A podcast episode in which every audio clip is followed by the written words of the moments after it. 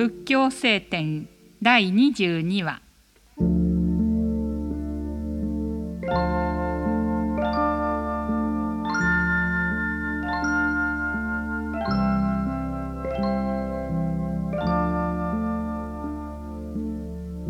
同じく道を治めても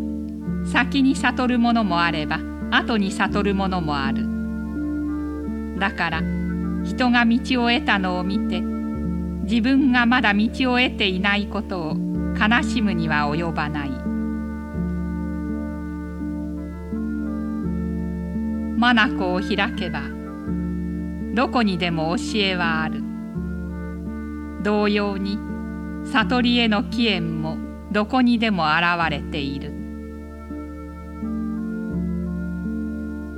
香を焚いて後期の流れた時にその後期のあるのでもなくないのでもなく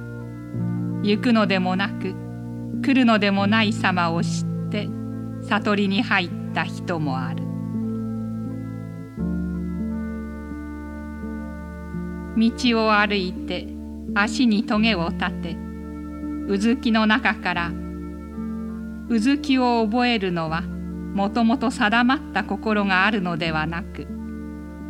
縁に触れていろいろの心となるのであって一つの心も乱せば醜い煩悩となり収めれば美しい悟りとなることを知って悟りに入った人もある。心を平らにせよ心が平らになれば世界の大地も皆ことごとく平らになるという教えを聞いてこの世の差別は心の見方によるものであると考えて悟りに入った人もある。まことに悟りの縁には限りがない。